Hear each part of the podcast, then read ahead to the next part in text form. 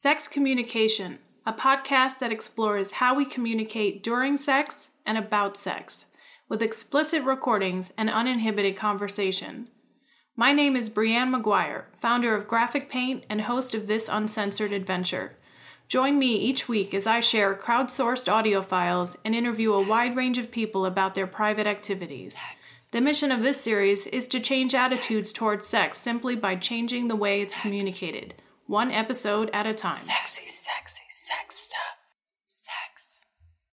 Welcome to episode 30. This is the quickie episode for the week of May 5th to May 11th. I can't believe it's May already. Uh, and happy Mother's Day. It's Mother's Day if you celebrate and go for that sort of thing.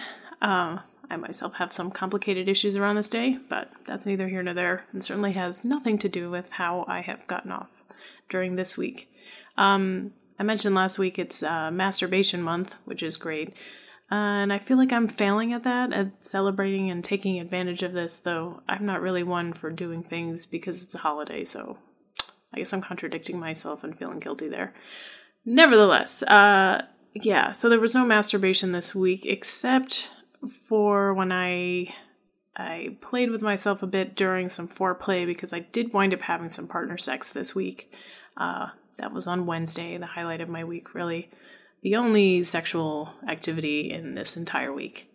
Um, you may remember that I had a masturbation party scheduled for this weekend, for yesterday, Saturday, uh, and that wound up getting canceled. So um, I assume that would have been a masturbation heavy night for me, and it was not. Yeah, so I don't know, it's hard to explain. Well, it's not really hard to explain, but you know, if you're a guy, I'm sure it would be hard to understand. Um, but I have switched birth controls recently, and whenever you start taking birth control or switch birth controls, there's always an adjustment period for your body. So my cycle's all fucked up, and I've basically been bleeding for about 10 days straight, which is not as much fun as it sounds. Um, and yeah, and I don't really feel like masturbating.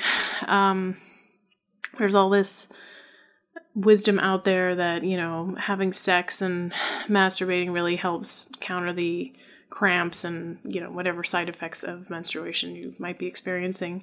But who feels like doing that when your belly is fucking on fire and you've got incredibly deep muscle cramps everywhere? It's like the last thing I feel like doing. And then there are other practical issues to worry about because I generally beat off when um, I'm about to go to bed. It's like either I'm getting up from a nap or um, I'm getting ready to sleep. So either way, I'm in my bed. And either way, you know, I've got to, usually when I'm at home, I take advantage of wearing period underwear so I can just free bleed, which is actually pretty cool. Anyway, so, you know, when you beat off, I need to disrobe so I have some access. And then, you know, if I've come, the last thing I want to do is scramble to find my underwear to put them back on so I'm not bleeding all over my sheets. So it's just. it doesn't sound like a lot when I'm describing it now and hearing myself say these things, but I can assure you in the moment it's, you know, I'm getting into bed and I'm crampy and I'm cranky and I'm bleeding and it's like I think about all of that, you know, and it just. It's not inspiring. yeah, so um I did masturbate last week, even with the bleeding, but this week it was just like, fuck that. Anyway, so uh, getting back to Wednesday. Yeah, so I wound up sleeping with number 54 again. Um, he had finally gotten the results back from his test on Saturday. Like I mentioned, there was that failed uh, attempt to set up a threesome on the fly. But um, yeah, we did manage to get together so we could have sex just between the two of us. And uh, it's become complicated. Um, yeah, when I met him, we had gone out on two dates, and then you know there was the stealthing incident, and there was resolution after that in a very mature way on his part. But anyway, he uh, there's he's kind of sad, you know. He's um, I don't know. He's been a bit depressed, and um, you know, I'd consider him to be a friend and I have compassion for him, but it makes trying to, uh, I mean, it's just inherently not uh, as easy and casual as it could be, I think.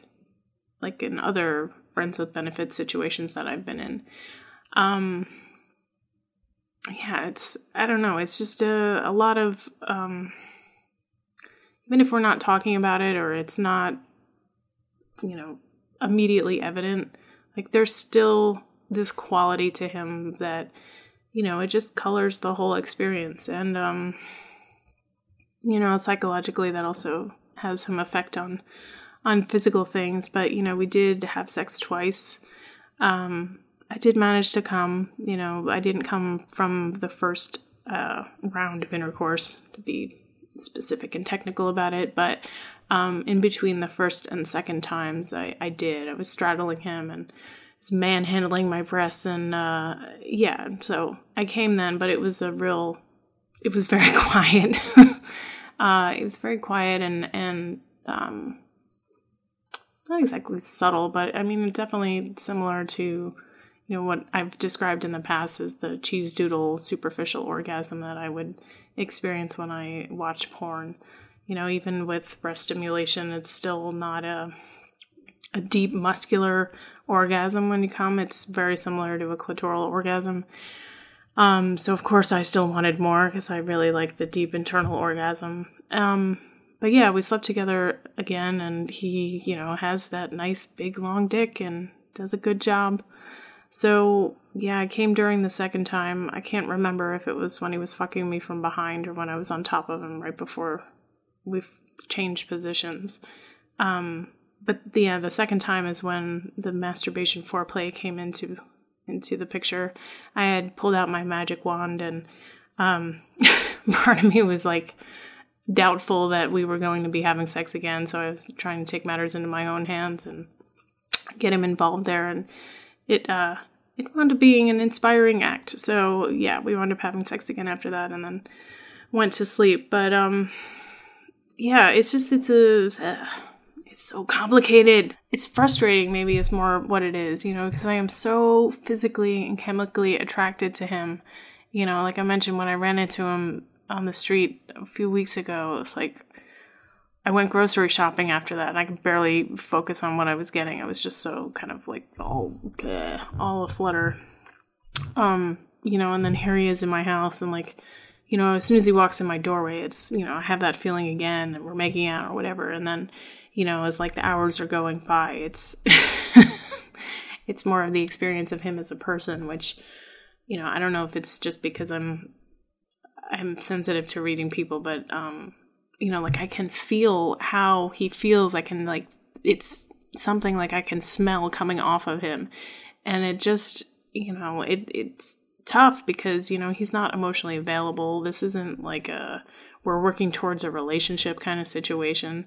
So, you know, I have to really curtail how much I allow my feelings to get involved into the kind of uh, worry or have concern for him. I mean, I absolutely have concern and, and compassion for him, but it's like I have to, there's a limit to it, you know? So I like swing between being, you know, empathetic and, and flat and feeling nothing.